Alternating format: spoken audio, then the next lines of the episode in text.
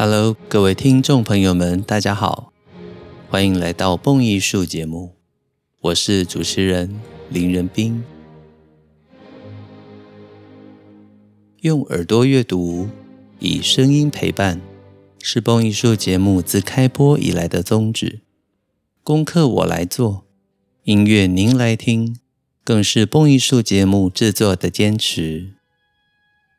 感谢许多听众朋友们长期对于我们节目的支持，以及各式各样的心得回馈。如果您想支持《蹦艺术》，有许多方式，小额赞助。请点一下节目说明栏的赞助连结。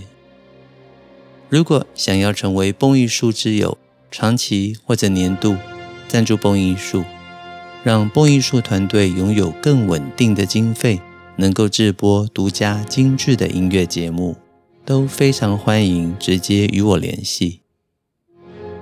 让我们一起共创精彩的音乐节目。也让更多人爱上缤纷多彩的古典音乐世界。每个星期，蹦艺术都有非常多的活动或者音乐演讲。想要 follow 我们最新的所有活动，欢迎大家在 Facebook 里面搜寻“蹦艺术社团”，找到社团之后，点选加入就完成了。这样子，每个星期您都能够收到蹦艺术整理的每周音乐活动与演讲，也期待未来在现场的活动或者线上的活动中，有机会能够见到大家。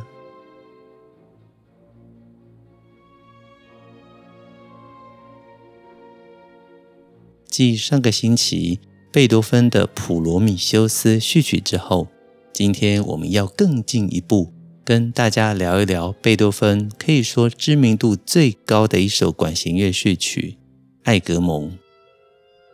这首《艾格蒙》序曲创作于一八零九到一八一零年间。贝多芬的灵感来自于跟歌德的同名戏剧作品《艾格蒙》。这位艾格蒙描写的是历史上真有其人，在十六世纪。荷兰的独立运动中的领导者艾格蒙伯爵 （Count of Egmont），他带头反抗西班牙的暴政，最后被处以死刑的英雄故事。贝多芬在阅读了歌德的戏剧作品之后，非常的受到感动，因此将这个故事谱写成为了动人的戏剧音乐作品。贝多芬融入了他对于战争、政治以及英雄主义的强烈情绪，尤其我们常听到的《艾格蒙》序曲，精彩非凡，也成为了现在音乐会上面常见的曲目。现在，先让我们简单聊一聊歌德的《艾格蒙》创作戏剧小说。歌德在二十六岁的时候，也就是一七七五年，在德国的威玛开始了《艾格蒙》的创作。陆陆续续，这个小说创作持续长达十二年之久，也就是到了一七八七年，歌德终于在意大利的罗马完成了小说。这个改编自历史真实人物。以及对抗强权的真实历史事件，小说的强烈戏剧性以及吸引力非同一般，因此吸引了贝多芬的注意，想要将它谱写为戏剧音乐。贝多芬更曾经在书信里面提到：“我仅以对歌德的至诚之爱，谱写了《艾格蒙》。”而艾格蒙又是谁呢？先前我们提到了，艾格蒙伯爵是历史上的真实人物。在歌德的小说中，他将这段历史稍微润饰了。歌德以十六世纪西班牙统治之下的尼德兰时期为故事背景，他讲述了荷兰法兰德尔领主艾格蒙伯爵。他的年份是一五二二年到一五六八年。艾格蒙伯爵，他身为民族革命的统帅，并且是当时领导国家独立运动的领袖。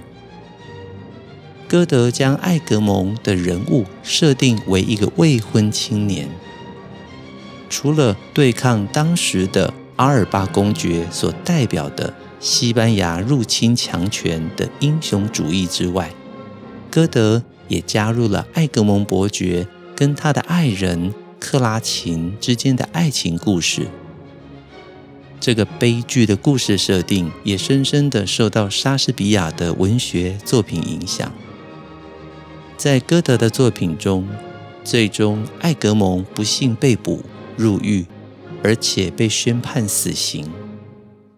他的爱侣克拉琴因为百般的努力营救，但是仍然无法成功，最后面服毒自尽。但是在歌德的小说故事最后，克拉琴化为了自由女神，她的幻影出现在即将要上断头台的艾格蒙面前，于是剧情就结束在爱格蒙伯爵争取独立的最后呼吁之中。他作为英雄烈士的死亡，更展现了对于入侵强权的不屈意志。歌德也借此升华了戏剧，而且歌颂所有爱国志士们牺牲的英勇情操。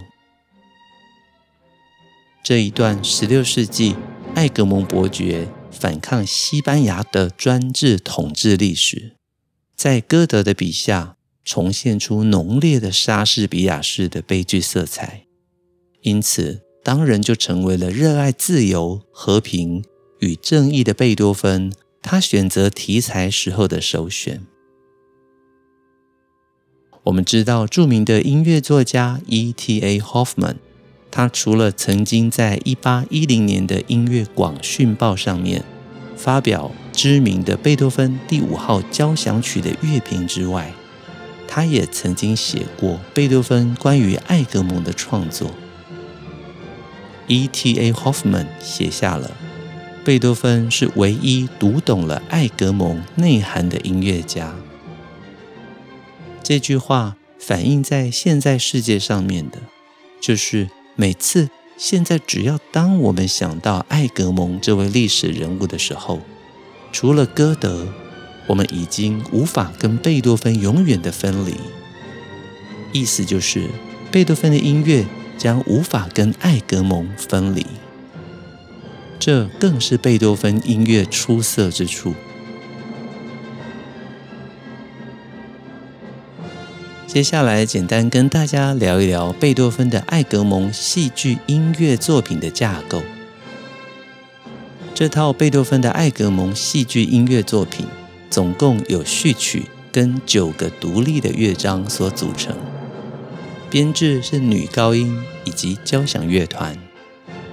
创作的时间是一八零九年的十月到一八一零年的六月之间，很快速的。就在完成之后的同一个月份，六月十五号就举行了首演。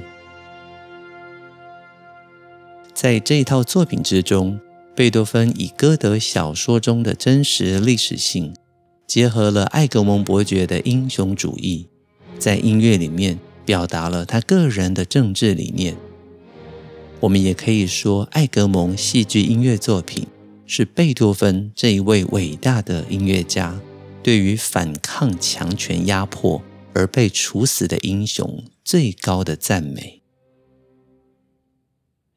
除了我们最常听到的序曲之外，其中后面的九段音乐分别有歌曲《鼓声隆隆》、木间曲四首、歌曲充满快乐、充满悲伤，以及最后面的克拉琴之死，还有最后的胜利交响曲。光辉的快板，各位有兴趣的话，都能够在蹦艺术的网站里面搜寻艾格蒙，这里面有详细的文字叙述以及介绍，欢迎大家搜寻之后点阅阅读。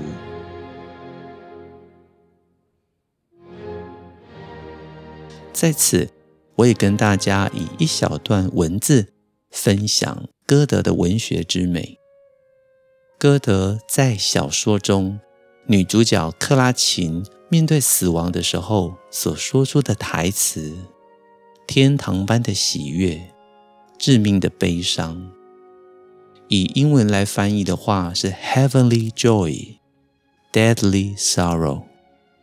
这句话也成为了歌德所写过的文字之中，代表欧洲知识分子与文学家们经常引用的谚语。而这其中所代表的精神，更是浪漫文学主义中的灵魂。我们可以在歌德的文字之中，充分感受到浪漫文学之美。而现在讲到音乐，《艾格蒙序曲》如同先前介绍到，可以说是现在音乐会中最常被演出的贝多芬序曲之一。它属于两管编制，两部长笛，第二部长笛要兼短笛，两部双簧管，两部单簧管，两部低音管，两部的 F 调法国号，两部降 E 调的法国号。两部 F 调的小号、定音鼓，还有弦乐五部，是非常标准的古典时期的管弦乐编制。而它的架构是序奏 F 小调三二拍，接下来是发展部，最后是尾声，可以说是非常漂亮的三段体。在我们听音乐之前，我想让大家简单听一下这三大部分的精彩音乐。首先，让我们听一下序奏 F 小调三二拍的部分，它的音乐是这样的。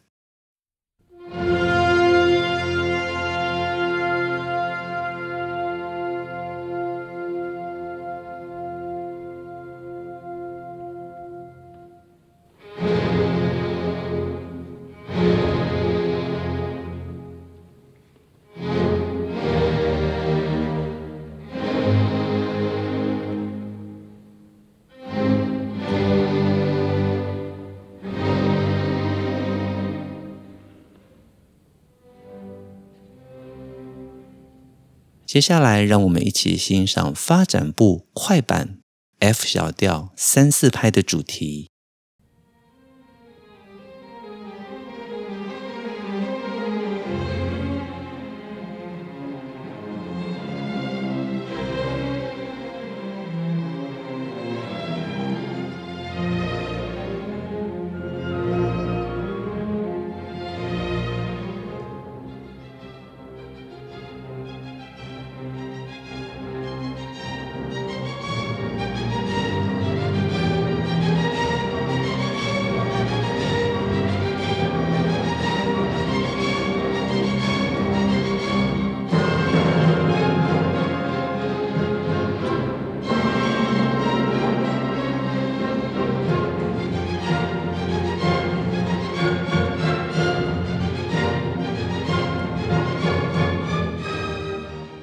最后，让我们来欣赏尾声，转入灿烂的快板，从 F 小调转为 F 大调，拍号也改为四四拍，象征着最后面进入胜利的氛围之中。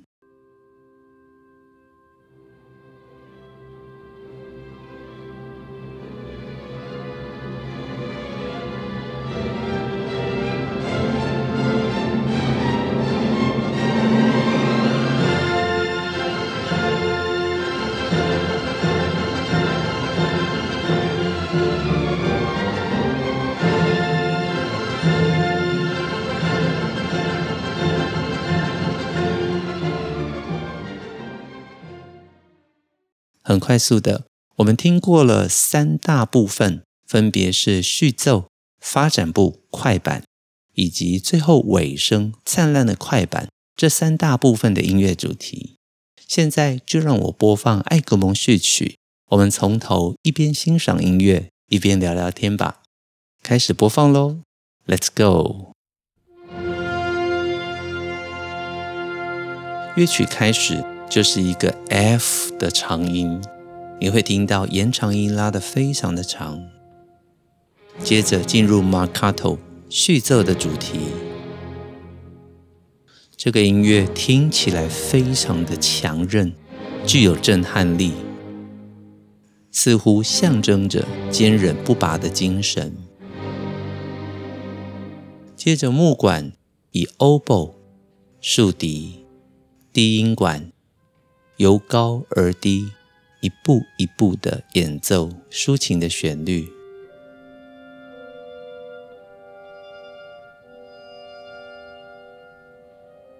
接着接入弦乐，小提琴一、二，中提琴，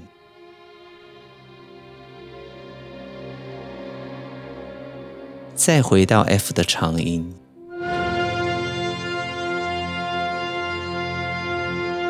以及这个缓慢的主题。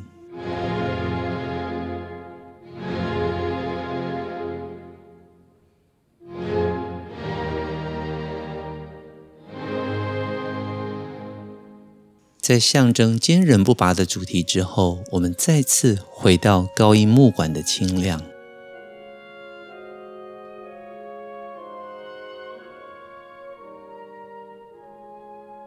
接下来进入稳定的速度，由小提琴一演奏出优美的旋律。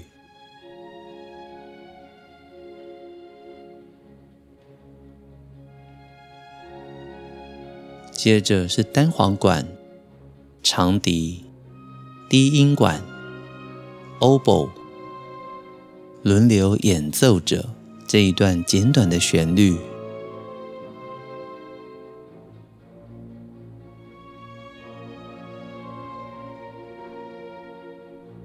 下方稳定的节奏，则让音乐有着一定的推力，一点一点的往前推进。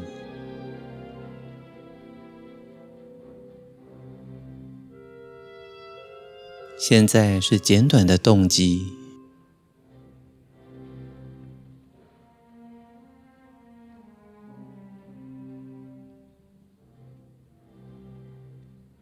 犹如旋转一般。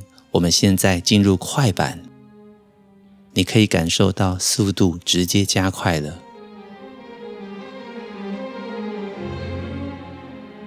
这个转折相当的美。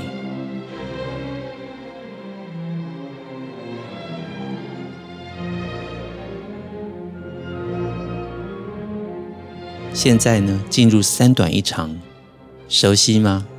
贝多芬的命运也是三短一长。坚强，乐团齐奏，定音鼓加入，非常的澎湃，具有戏剧性。你听主题，梆梆梆梆梆梆梆梆梆梆。三短一长，熟悉吗？我们仿佛再次听到贝多芬在《命运交响曲》之后的另外一个篇章，由弦乐所奏出来的主题如此的坚定，跟高音木管华丽的应和着，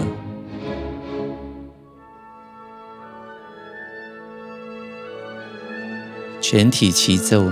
音乐是如此的光辉而灿烂，上行的音阶带来亮丽无比的感受，似乎象征着与强权对抗的决心。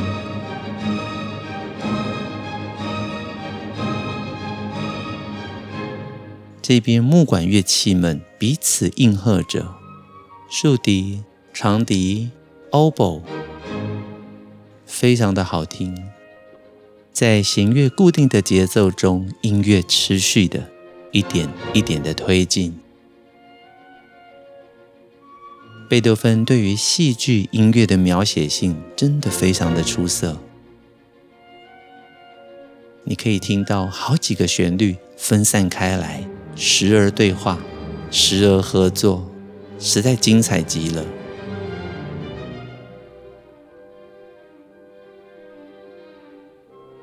大家有兴趣的话，可以多听几次，弦乐跟木管群们的对话实在非常的精彩，每一次听都有不同的感觉。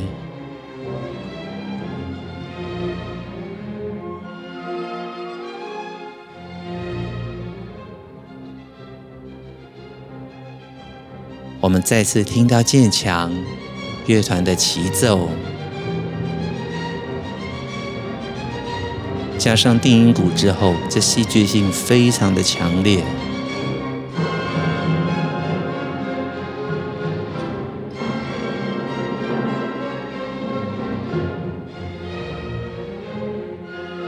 搭配着三短一长的动机以及强奏，我们一次一次的。被贝多芬的音乐拉着往前推进，感受到艾格蒙伯爵强烈的决心。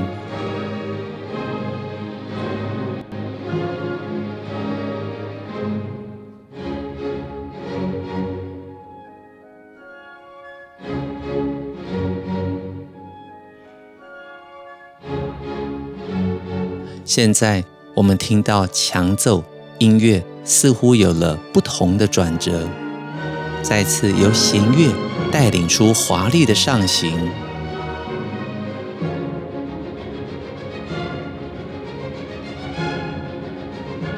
一次一次强烈的敲击着，法国号演奏出附点的节奏，弦乐微弱的对应着，法国号再次强烈的节奏。弦乐再次柔弱的呼应着，来回一共三次。第三次呢，进入了一个悬疑的长音，这边和声的推进以三个 P 进行，长笛要换成短笛了，拍号也即将从三四拍转为四四拍，F 小调转为 F 大调。你听，Allegro c a m b r i o 英勇的快板，整个气氛从阴霾之中转为华丽。全团齐奏起象征胜利的篇章。一旦从小调转成大调之后，我想这气氛不用我多说啊，任何人都能够感受到这种欢乐的喜悦。我们听弦乐群快速的音群跟管乐呼应着。如果你仔细听，也能够听到那亮丽的短笛。在贝多芬的年代，短笛仍然属于少用的管弦乐团乐器哦。现在小号的节奏如此的亮丽，让曲子充满了蓬勃的生机。一次一次强烈的和声之中与力度之中，我们迎向胜利。这似乎是贝多芬要告诉我们的最终意义：凡正义者必获得胜利。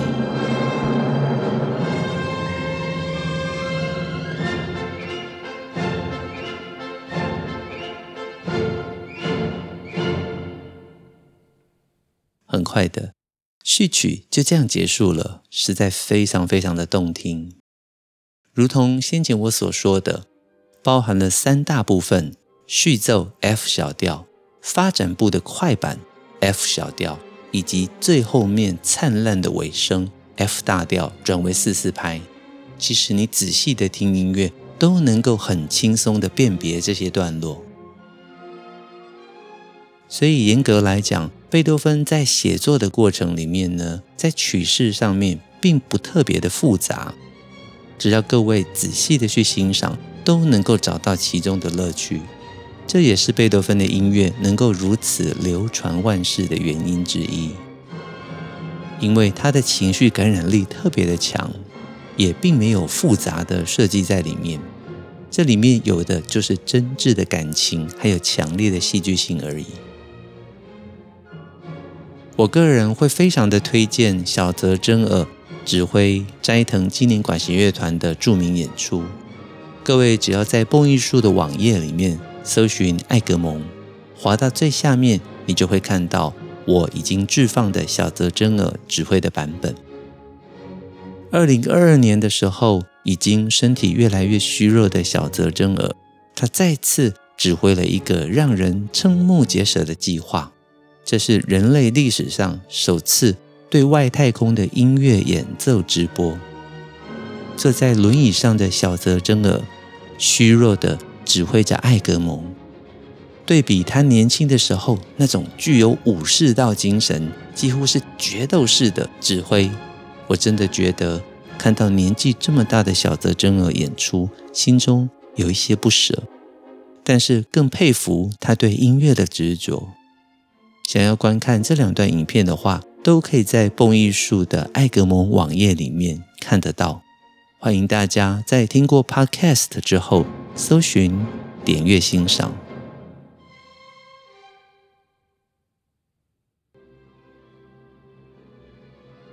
很快的，今天的节目进入尾声。蹦艺术精彩的音乐内容，经得起时间的考验，更值得您一听再听，反复回味。如果您想支持蹦艺术，有许多的方式。小额赞助，请点节目说明栏的赞助连结。